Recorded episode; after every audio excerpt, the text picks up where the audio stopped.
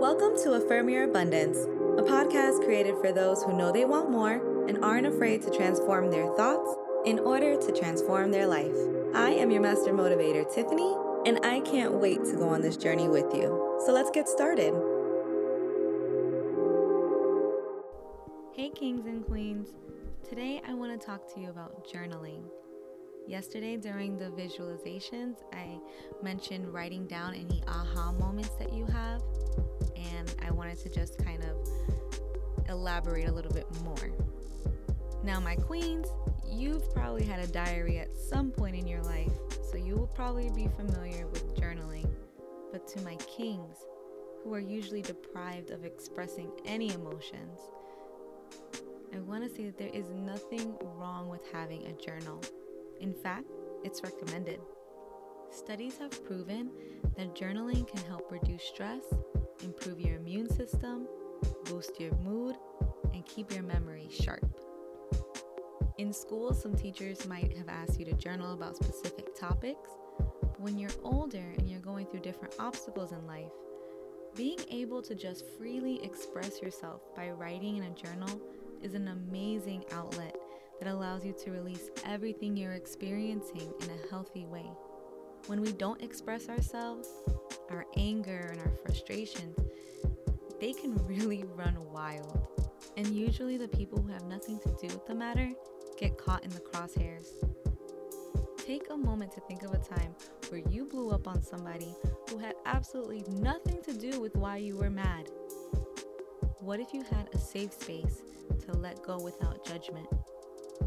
You do, and it's called a journal.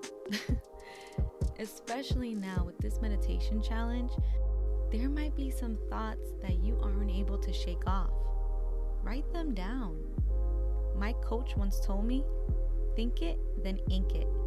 This way, you're taking action and physically getting it off your mind. Now, you don't have to overthink your journaling. It doesn't have to start a certain way or say certain things. It just has to come from you, your heart, and your authentic self. Let's affirm our capabilities together. Repeat twice after me. I find helpful ways to release emotions that don't serve me.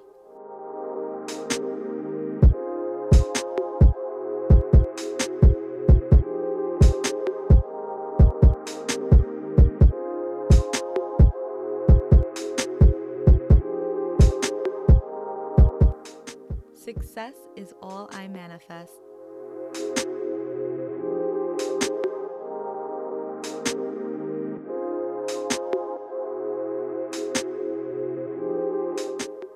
I am worthy of receiving my desires.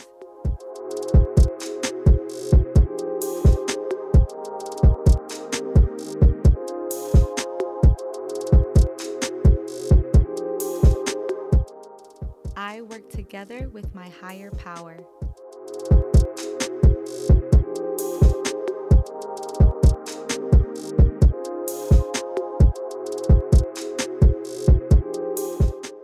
I believe in myself.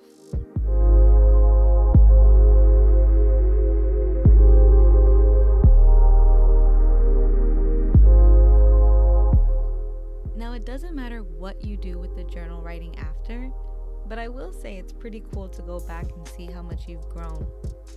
So play it by ear. If you don't want a physical journal, then write it on a piece of paper and toss it out when you're done.